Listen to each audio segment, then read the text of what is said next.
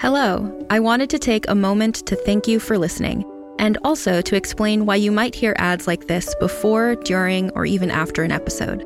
We're a small but mighty team here at Realm, and to help fund our shows, we promote products or services that we think you'd enjoy from a variety of sponsors. If any of our ads interest you, one of the best ways to support us is by visiting the link or using the promo code in the ad. It's pretty much a win win since you can get some great deals and we can keep making awesome shows like this one. You can also visit realm.fm slash partners for more information about our sponsors and how to access the different promotions. Thanks again for joining us in our corner of the universe. Listen away.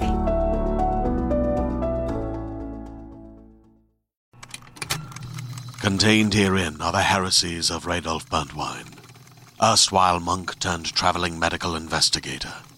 Join me as I uncover the blasphemous truth of a plague ridden world that ours is not a loving God, and we are not its favored children. The Heresies of Radolf Burntwine, coming January 2nd, wherever podcasts are available.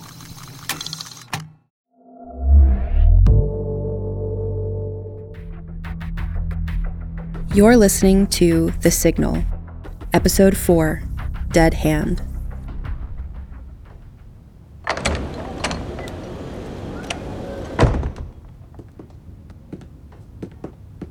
Stawaj, strana okro moja.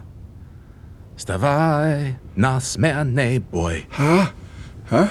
Sofisz kresile tol mail. Spakratayu our doyle. Huh. Bring back memories, Professor Venusian. The Sacred War, one of Stalin's favorite tunes. A little extreme for my taste, especially the chorus line. we shall drive a bullet into the forehead of the rotten fascist filth. We shall build a solid coffin for the scum of humanity. but there's no accounting for taste, is there? I had the beholder, each according to his abilities, each according to his needs, and all that. Uh, who are you? What are you doing in my house? Get out! Get out now! Helena! Helena! You're a widower, sir. Your wife passed away some years back, and I'm very sorry for your loss. I imagine that you were once sorry too. At least on those rare lucid days when you can remember to grieve. What do you want? I'm going to give you an injection here, in this vein in your arm. See? It won't hurt, just a little sting. No. You will not. Helena! Shh. Don't struggle. You're 84 years old and frail, Professor. Your bones are brittle. Whatever muscles you had have turned flaccid. I'm much younger and much stronger. Were I to press here on your rib cage, I would most certainly snap a rib or two. Very painful. Were I to squeeze your arm here, I would leave a deep bruise that would take weeks to heal. Please stop. Were I to pinch your nostrils closed and cover your mouth with my hand, well, you wouldn't survive for more than a few minutes. What do you want? Please, don't struggle. This will only take a moment. I intend to inject you either way. Good. There. See? A tiny sting, like I said. You're Russian? They sent you? I have never said a word. Only you just did by saying you didn't. Oh, senility isn't a good look for an emigre from the Soviet Union, especially one of your renown. Soviet Union. she was Mother Russia when I left.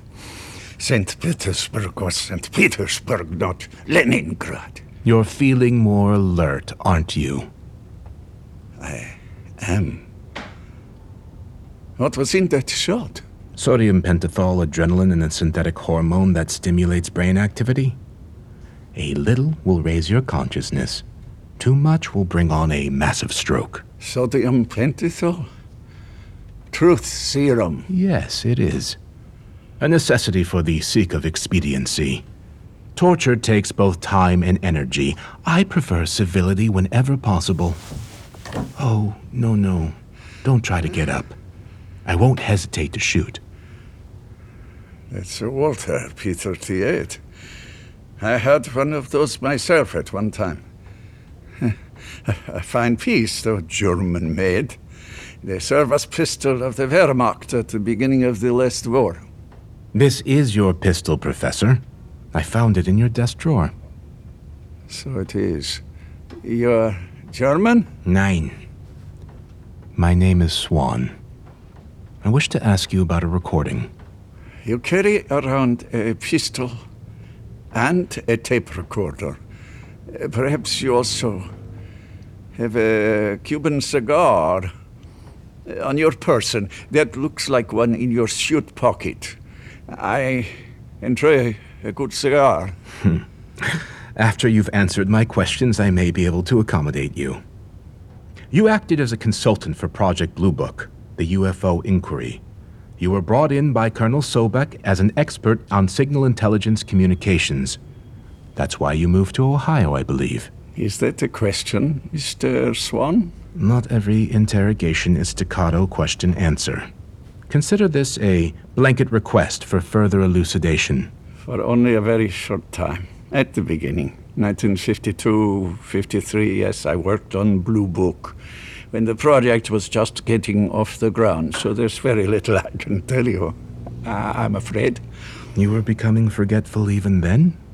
I would get behind the wheel of my car and forget where I wanted to go or how to get home. It, it got so Elena had to drive me everywhere. God rest her soul. She was a saint, my late wife. Then why did you shove her down the staircase? The fall killed her, Professor. But you knew it would. Even in your state of diminished capacity, you knew she probably wouldn't survive a plunge down uncarpeted stairs. Are you one of Elena's nephews? Is that why you're here?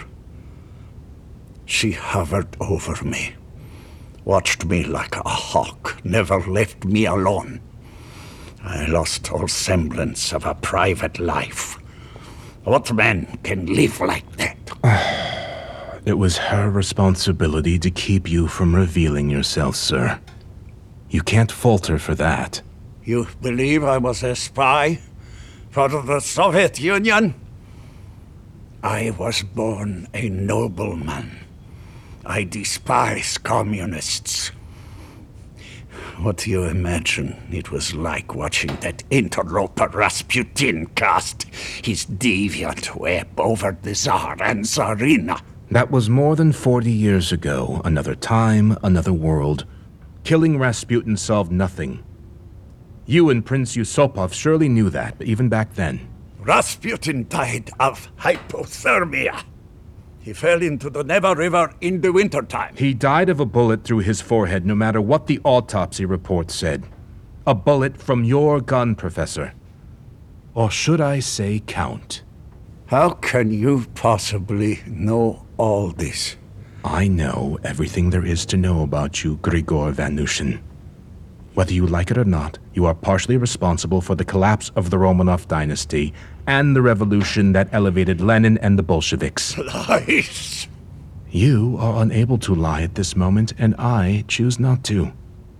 Whether you can admit it to yourself, you have at the least two deaths on your conscience. And you have been sent here to be my executioner? Or to offer absolution? You said you wished to ask me about a recording. Was that a lie? No, it was the truth. And I can offer you a sort of absolution. I'm the only one who can. I'm here solely for your expertise on signal intelligence. Listen to this.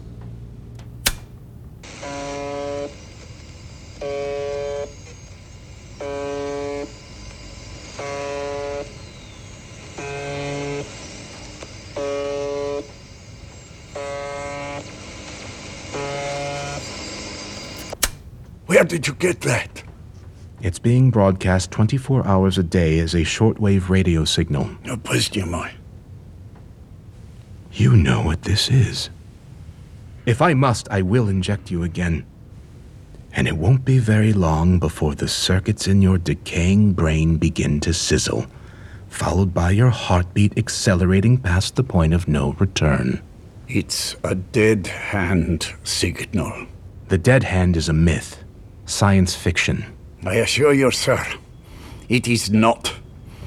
The atom bomb was myth until it wasn't. I pioneered the concept of the dead hand, not necessarily in anticipation of a conflict with the United States. No, in anticipation of a Russian revolution. You were petrified the Bolsheviks would seize power, which they did. But in your day, same as now, better dead than red. You left Russia 40 years ago. Technology was not far enough advanced to make such a fantastical concept a reality. Not for Russia. You're saying the dead hand is American. Not this one.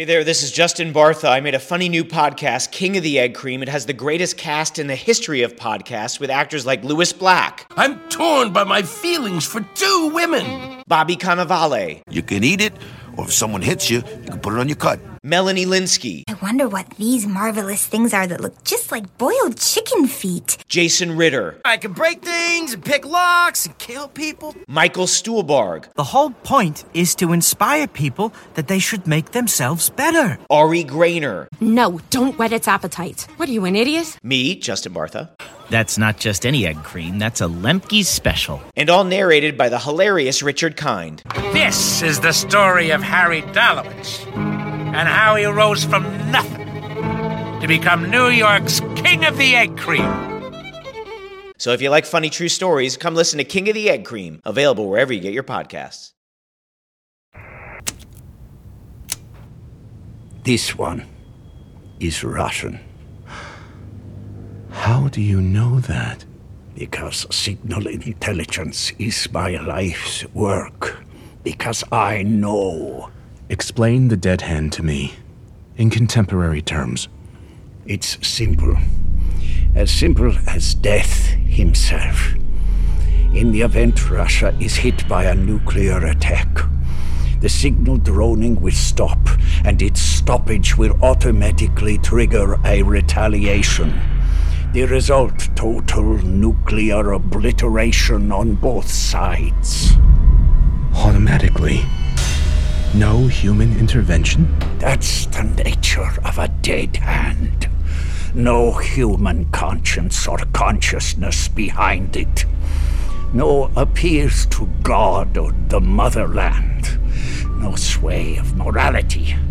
Just a lifeless limb laden with digits swinging down, like the arm of a corpse jiggled on an autopsy table. Inanimate meat Nothing romantic about it, Mr. Swan. It won't be Michelangelo's Adam's extended drooping finger on the ceiling of the Sistine Chapel as he is given life by God to offer salvation for mankind. It will be the limp fingers of a dead hand that visits destruction upon us all. How does it work? By computers. The same computers that helped the Allies win the war against the Nazis. A computer that scans the airwaves for signs of nuclear fallout and for signs of life. An environmental computer network created to detect a nuclear strike. A system that can measure seismic activity, light, and radioactivity levels. It ensures its functionality in the event of an all out attack, and to guarantee mutually assured destruction for both the Soviet Union and the United States. The fully automated system is able to launch a retaliatory nuclear strike without any human involvement whatsoever. And you know all this how? Because the Americans have a dead hand of their own. I should know. I advised them how to create one.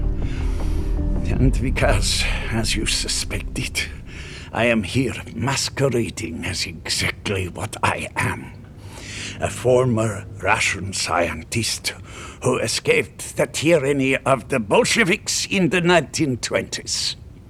Why would you report to the communists if you despise them so much? To retain my titles and land holdings in the motherland, of course. You have no heirs. You haven't been back on Russian soil in decades. But I am still a Russian nobleman. God save the Tsar! Strong sovereign reign for glory, for our good. Here, drink some water. Thank you. Zdrowie. Bitte schön. The circumstances you've described. The United States has active countermeasures. One third of our Strategic Air Command B 52 bombers are airborne at all times, day and night. Each has a nuclear bomb on board, and each has been given a designated target inside the Soviet Union. Those are first strike countermeasures. The dead hand is the last gasp for all involved, for all mankind. Where is it? The computer system, hidden somewhere in Russia, of course. The nuclear bombs, most likely in a submerged submarine somewhere in either the Atlantic or the Pacific in the form of nuclear tipped missiles. This signal, because it's shortwave, it could be anywhere. Moscow, Leningrad, Vladivostok. Uh, but I suspect it's within atomic blast radius of Moscow. Because that's how I would do it. Three separate locations constitute a third leg failsafe. And the Americans' dead hand. Where is it located? Curious, Mr. Swan. You said America's not ours. As you said, the Americans, not we. We're not speaking in this moment as representatives of nations, Professor. We're just two men having a convivial chat about weighty global issues. But if you wish, where is our dead hand kept? I don't know for certain. There were some disagreements about the necessity of three locations during the last administration. Economic considerations. Foolish cost saving, in my estimation, under the circumstances. The source of the shortwave radio signal and the dead hand activation system are one and the same. That is my belief, yes. Were you to guess, where is it? Here, within the borders of the contiguous United States. Specifically? I cannot even hazard a guess. And if someone stumbled onto the source of this broadcast, say one of the thousands of rabid UFO hunters scouring the country for evidence of extraterrestrial alien invasion, and disrupted the signal, whether knowingly or unwittingly, then we are all doomed, Mr. Swan. I have a headache. Is that a side effect of telling the truth? Here, have a cigar. One from Fidel's personal humidor.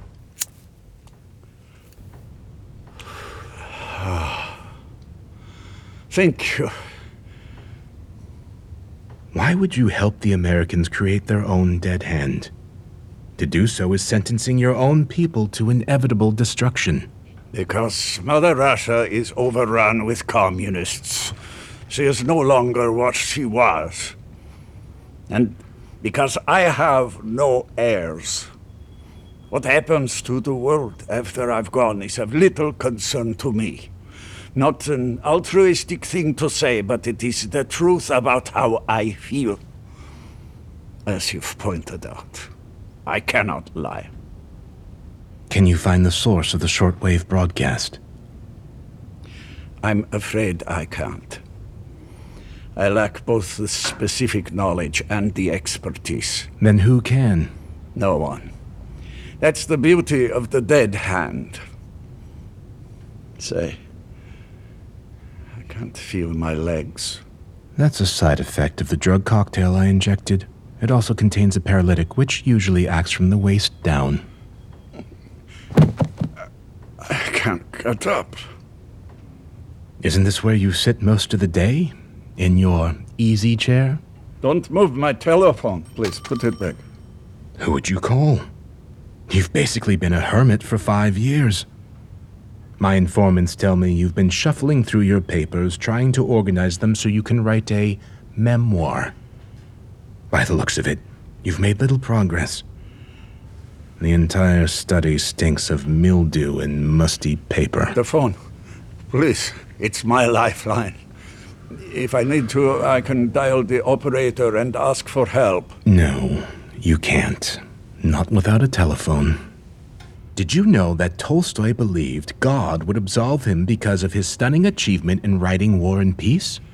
Not just absolve him of his sins, but grant him immortality. I've seen Tolstoy's grave and Yasnaya Polyana. God apparently did not absolve him. Leo's been eaten by worms like everyone else. The good news is you will not return to the addled brain state you were in when I arrived. How that must have been a living torment in those terrifying moments of lucidity to someone with your IQ.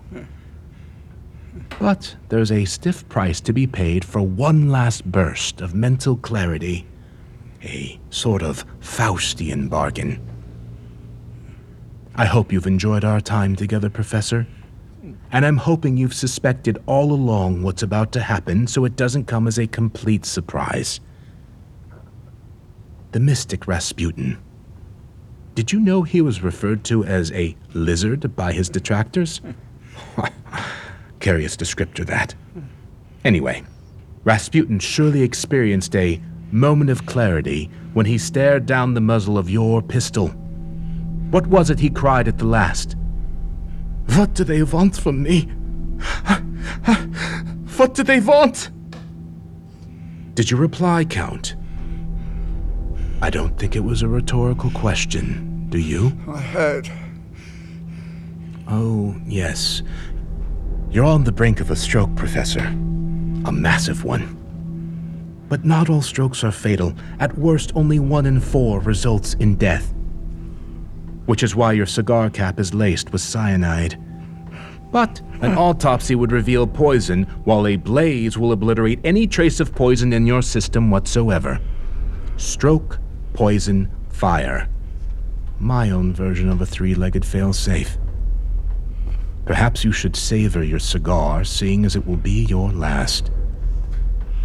In nomine Patris, et Filii, et Spiritus Sancte. Amen. I absolve you of your sins. Are, are you. Are you a priest? I told you, my name is Swan.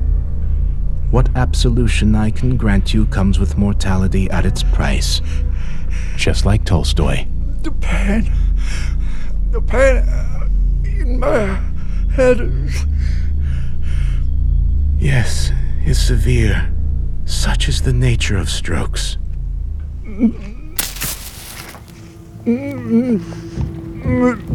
I'm no sadist, Professor. I truly hope for your sake the stroke is fatal, or the cyanide kicks in before the flames reach you. But I must confess, whenever I hold the power of life or death over a human being in the palm of my hand, It's good to be convinced that a sentence of death is ethically justified. Just a quirk of mine. Good day. And thank you for the information. Our chat was illuminating.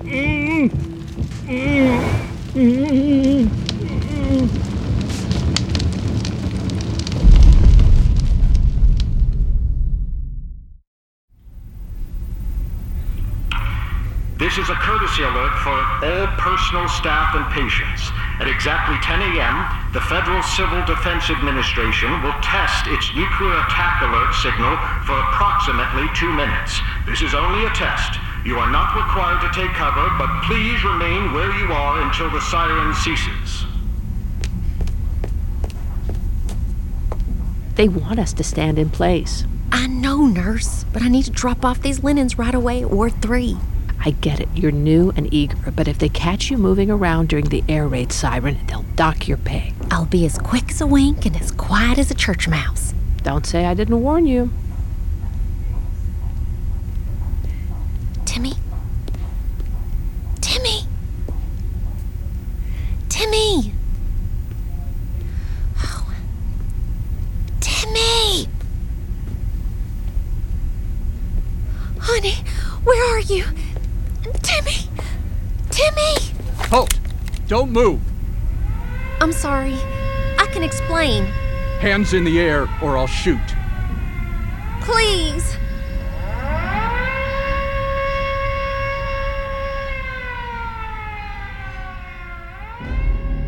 The Signal is created by Cassandra Wells and Charlie Randazzo. Written by Cassandra Wells. Produced by Fred Greenhalgh and Marco Palmieri. Directed by Charlie Randazzo. Executive produced by Cassandra Wells, Daniel Kamen, Molly Barton, and Julian Yap. Performed by Daniel Kamen, Perry King, Marta Cross, Adam J. Smith, Tracy Winters, Time Winters, Harry Gawillem, Tom Beyer, Jeff Blumberg, Mark Irvingson, Jackson Gawillem, and Jennifer Taub. Sound design and editing by Charlie Randazzo. Music by Quiet on the Set. Additional cover art by Heather Mason. Production manager, Devin Shepard. Production coordinator, Angela Yee. Executive in charge for Realm, Mary Asadolahi. Created and produced by Realm, your portal to another world. Listen away. Every five minutes, a transplant candidate dies while waiting for a compatible heart, liver, or kidney. Imagine a technology that could provide those life saving transplant organs for a high price, and imagine what a company would do to monopolize that technology. On a remote island in Lake Superior, a team of geneticists unlocks this holy grail of medicine by reverse engineering the genomes of all mammals, creating an animal with organs perfectly suitable for human transplantation. They envisioned a docile herd animal, but one team member had another, darker vision. This ancestor is anything but docile. The team's work spawned something big, something evil, something very, very hungry. Ancestor is a complete serialized fiction podcast by number one New York Times bestselling novelist Scott Sigler, with all episodes available. Binge the entire story now on Apple Podcasts, Spotify, or wherever you listen to podcasts. Find more shows like this on Apple, Spotify, or wherever you get your podcasts.